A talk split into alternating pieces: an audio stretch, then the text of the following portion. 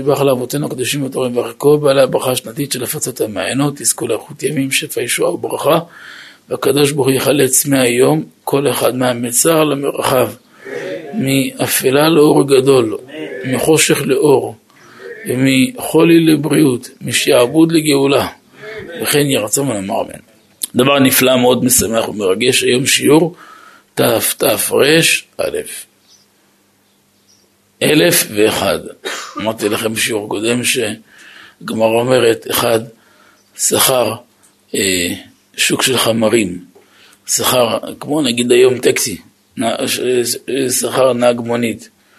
אז פעם הם משלמים לפי קילומטרים. נגיד, לעשר מילין, עשר קילומטר, נגיד מאה שקל. וברגע שאתה נכנס לקילומטר ה-11, אומר לך 200 שקל.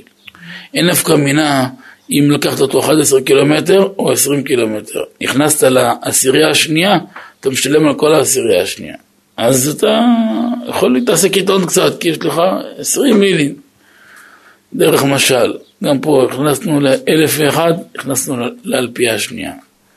אז גם מי שלא זכה להיות איתנו כל האלף הראשונים יכול עכשיו להיכנס למסלול הנפלא הזה, וגם ברוך השם עשרות אלפי יהודים שזוכים להיות איתנו בשידור, בשיעור הזה מדי יום, אז זה כבר זכות גדולה מאוד להיות מחוברים אל הטהור. נושא גם מאוד אטרקטיבי ומעניין, זה בדיוק בהשגחה הפרטית, מאוד מתאים לזמן וכל העניינים, להפוך את החושך לאור. יתרון האור מן החושך, כשמרחיקים את החושך, מרוויחים שיש אור באותו מקום. אבל כשהופכים את החושך עצמו לאור, מתווספת ומתייקרת מעלתו של האור הרבה יותר. הביטוי יתרון האור מן החושך, מקורו בספר קהלת, לקהלת ב', פסוק י"ג, לפי הפירוש הפשוט עניינו שיש יתרון במעלה באור על החושך. אבל בתורת החסידות משמע, מתבאר בתורת השם שיש יתרון במעלה לאור שבא מתוך החושך, על ידי הפיכת החושך לאור. וכמה טעמים בדבר, ואחד מהם, האור שבא מן החושך, הוא אור עמוק יותר, לפי שהוא נובע ממקום כזה שמצד עצמו אינו שייך לגילוי כלפי הזולת, ולפיכך נקרא חושך, כמו שכתוב יש את חושך סטרו, כלומר יש שתי בחינות בחושך, חושך זה הכוונה העלם, יש העלם בסיבת פריטות המקבל, שהוא לא ראוי לקבל את השפע של האור מתוכו. ממילא האור נשאר בהלם, ויש הלם מחמת גודל מעלת האור. להיות אור עליון ביותר שאינו בגדר גילוי כלל, מבחינת אוכל סתימין, אה, שהוא סתום בעצם, רק נקרא בשם חושך. לגילוי של אור נעלה זה, נקרא חושך מגיעים על ידי העבודה, התהפכה חשוך עלינו, שמהפכים את החושך לאור, כלומר הפיכת היצר הרע ליצר טוב. גם בזוהר הקדוש תזריע מובא בתניא ולמדנו מה שאמר שלמה וראיתי אני שיש יתרון לחוכמה מן הסכלות. מן הסכלות ממש אומר הזוהר הקדוש מהסכלות ממש באה תועלת לחוכמה. אם לא הייתה נמצאת שטות בעולם לא הייתה ניכרת מעלת החוכמה בדברי החכמים בבקשה תכבו טלפונים בבקשה, זה לא דרך ארץ. אמ, אתם מבינים שמי שלא חווה את החולי, הוא לא יודע להעריך את הבריאות. ומי שלא אה, חווה את העניות, הוא לא יודע להעריך את העשירות. ומי שלא ידע לעבור ולחוות את הצמצום, הוא לא יודע להעריך את הרווח. ומי שלא חווה את הקושי, הוא לא יודע להעריך את הרווחה. מי שלא חווה את האפלה, הוא לא יודע מה זה אור. רק אחרי שאדם תואם את החושך וחובר אותו על הבשר, פתאום, וואו, כמה הודעה יש לו על כל שפע. אדם שחי בעוני ודוחק ובצמצום על השקל, פתאום יום אחד השם פתח לו איזה פתח, הרווחה גדולה, אז הוא יודע להעריך את זה. בלתי נמנע שהלב שלו יהיה לו רחום, יהיה בעל נתינה, בעל צדקה גדולה, למה? כי הוא גדל, הוא טעם את הקושי. הוא יודע מה זה קושי, הוא יודע מה זה. המים שלו נחתכו כבר עשרות פעמים עם הקושי. וברוך השם הוא התמודד, שכבר הקדוש ברוך הוא גידל אותו, יש לזה משקל. אותו דבר מי שגדל, מסכן סתום, מוח שלו כמו מוזאיקה, לא קולט כלום, לא מרוכז בכלל, עם האבחונים הכי קשים. יום אחד השם פתח לו שערי שמיים, שערי תורה, שערי קדושה, שערי ריכוז, שערי הבנה, שערי הכלה.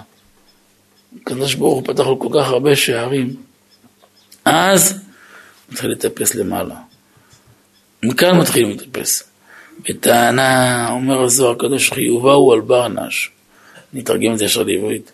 ככה למדנו שיש חיוב על האדם שלומד חוכמה, לומד תורה, שילמד מעט מענייני השטות ולדעת אותה. משום שבאה תועלת לחוכמה על ידה. כמו שבאה תועלת לאור מן החושך. שאם לא החושך, לא היה ניכר ונודע מעלת האור. ואולי הייתה באה ממנו תועלת לעולם. כמו אחרי שכתוב כי יתרון האור מן החושך. התועלת של האור לא באה אלא מן החושך. חס ושלום היה אותי אדם שנקע את הרגל, אז הוא היה שבועיים מוגבל מאוד, כל תנועה שלו, אך, כואב לו. פתאום יום אחד לא כואב לו, איזה הרווחה הוא מרגיש. מי שעבר איזה לילה של כאבי שיניים שמצילנו, פתאום לילה אחד משת... משתחרר למחרת, וואו, כאילו גאולה באה לעולם. מה קרה? הוא מרגיש את הרווחה, אבל אם לא חווה את הקושי, איך הרגיש את הרווחה? אז ככה זה בדיוק. כמו כן התיקון והיופי של המראה הלבן, מהו?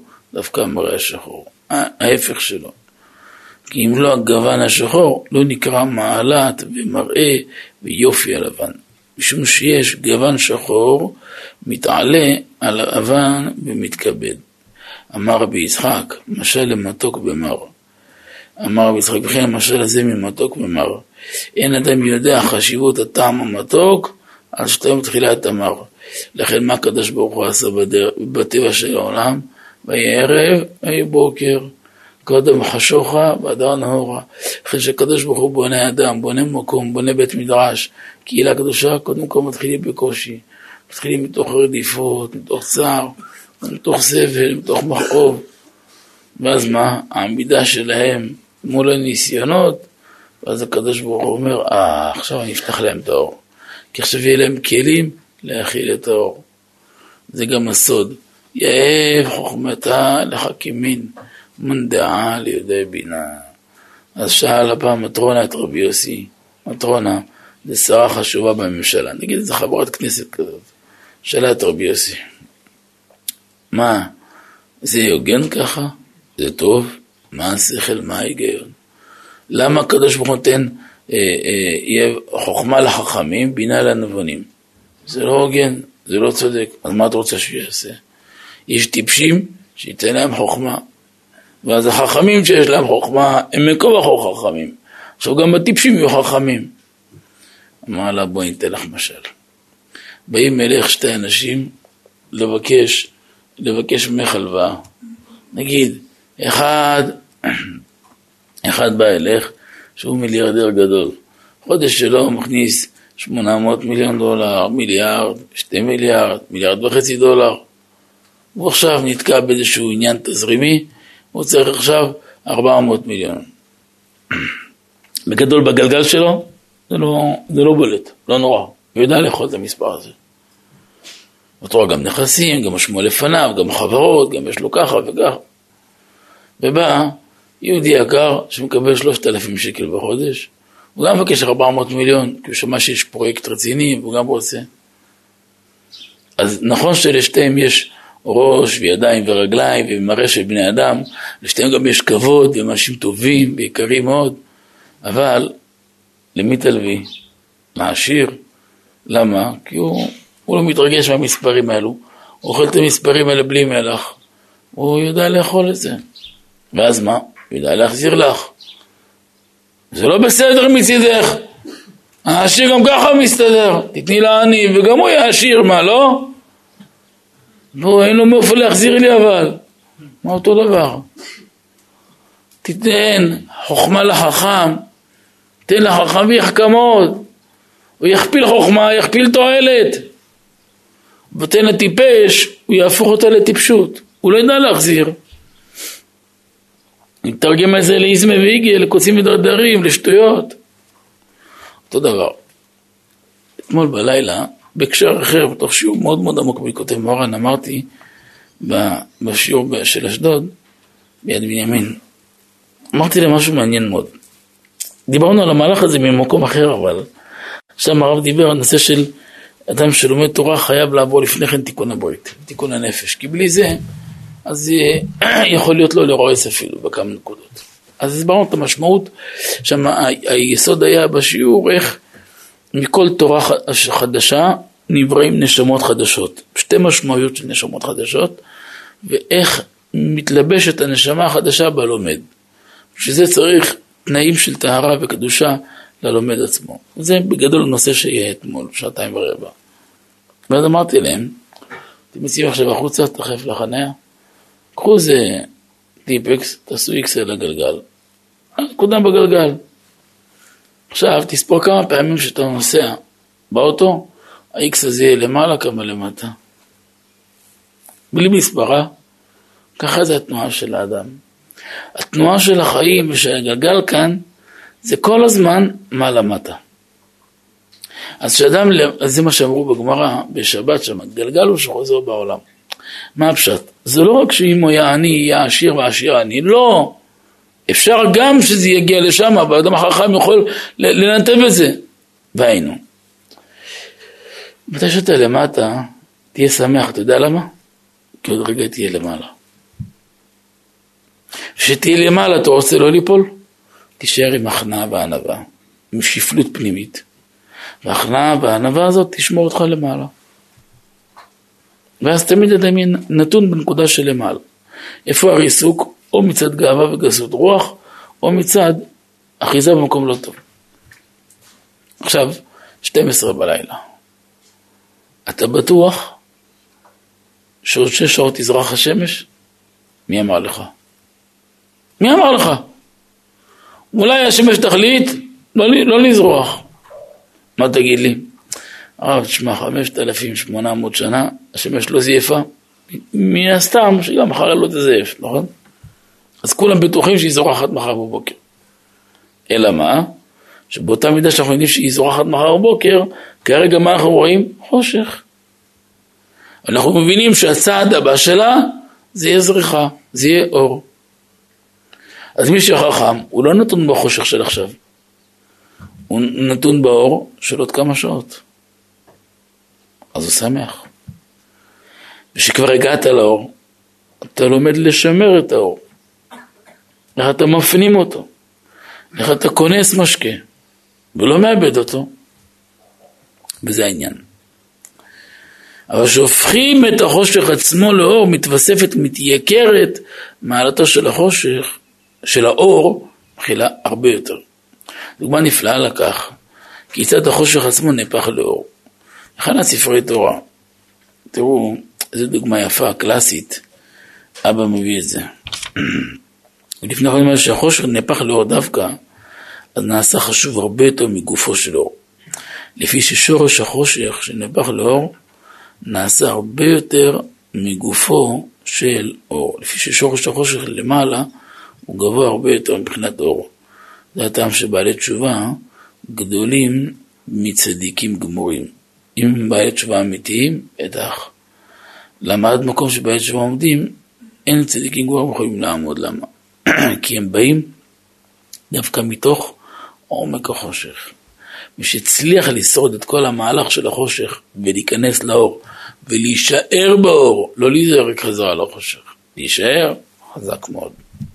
דוגמה נפלאה לכך הביא איך החושך עצמו נהפך לאור. היא הכנה ספרי תורה, תפילין, מזוזות, לוקחים פרה מגושמת, מאיזה מושב, מפותמת, גדלה ברפת, תשמע, יש כאן איזה 900 קילו בשר, אולי טון, אולי טון 100, זה, זה בומבה, מה זה כמו טרקטור. והיא מתמזלה מזלה של הפרה הזאת, זכתה ששוחט ירא שמיים, התעסק איתה, וכיוון עליה לשחיטה. הבשר שלה הגיע לכמה מצוות, לאיזה עונג שבת של כמה וכמה, משפחות קדושות, וכמה יהודים יקרים, מה זכו לחלק ממנו? מה זכו לעשות בו צדקות? ולוקחים את האור הזה, מעבדים אותו לשם קדושת ספר תורה, מייצרים ממנו יריעה של קלף משובחת, עליה כותבים ספר תורה, עוד יריעה ועוד יריעה, עד שבעזרת השם מתקבל ספר תורה מושלם, שיהיה מונח בהיכל הקודש.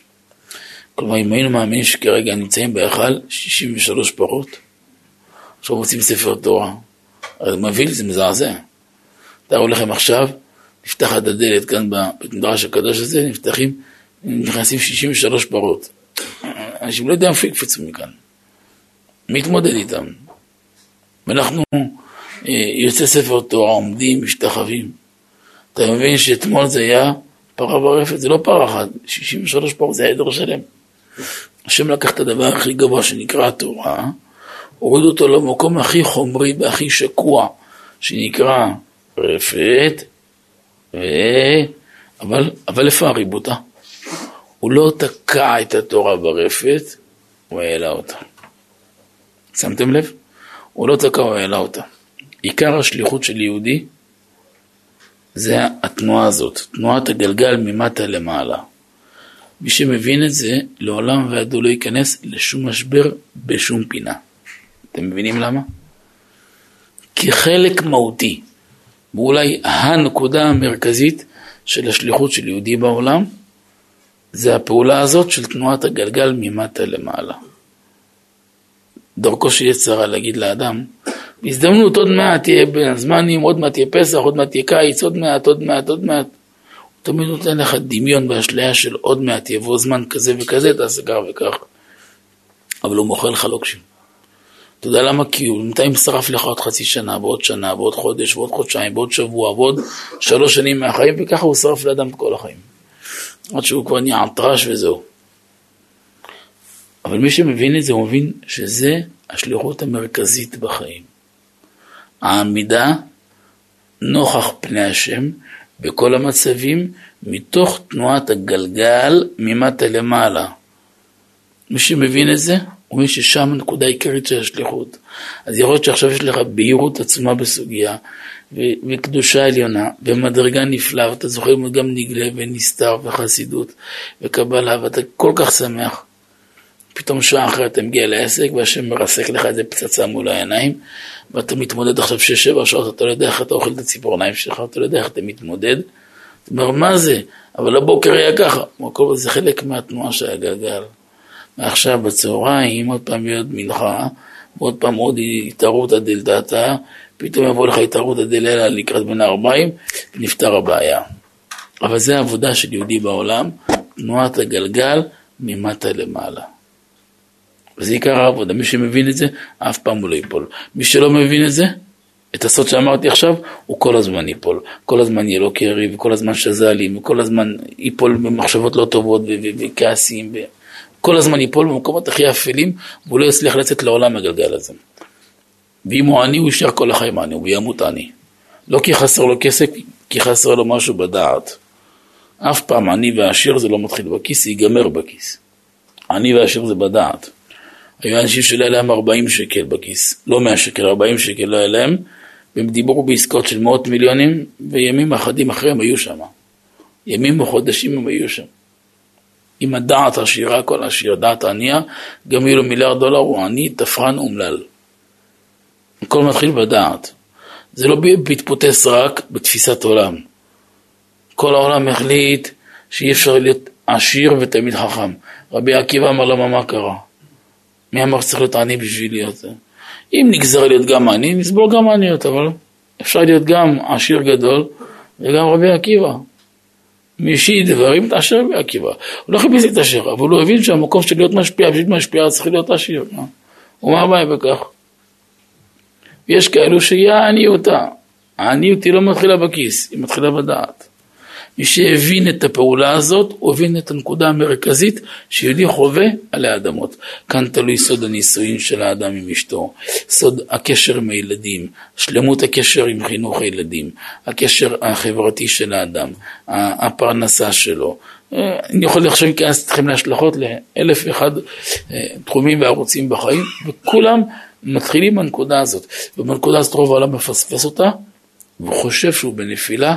הוא טיפש גדול, כי הוא לא בנפילה, הוא בעלייה. ולעולם ועת תזכור, אחרי החושך יבוא אור, ומי שלא חווה חושך, הוא לא יודע להעריך את האור. מי שלא חווה את העוני, לא יודע להעריך את העושר. מי שלא חווה את, ה, את הגלות ואת הסבל, הוא לא יודע להעריך מה זה בן החורין. מי שלא היה במטחנה של לחץ, הוא לא יודע כמה, כמה ברכה זה שאדם בן חורין ובעל בחירה. הוא לא מבין את זה בכלל. יש אנשים שמבינים שכדור הארץ נגמר בארבע אמות שלהם.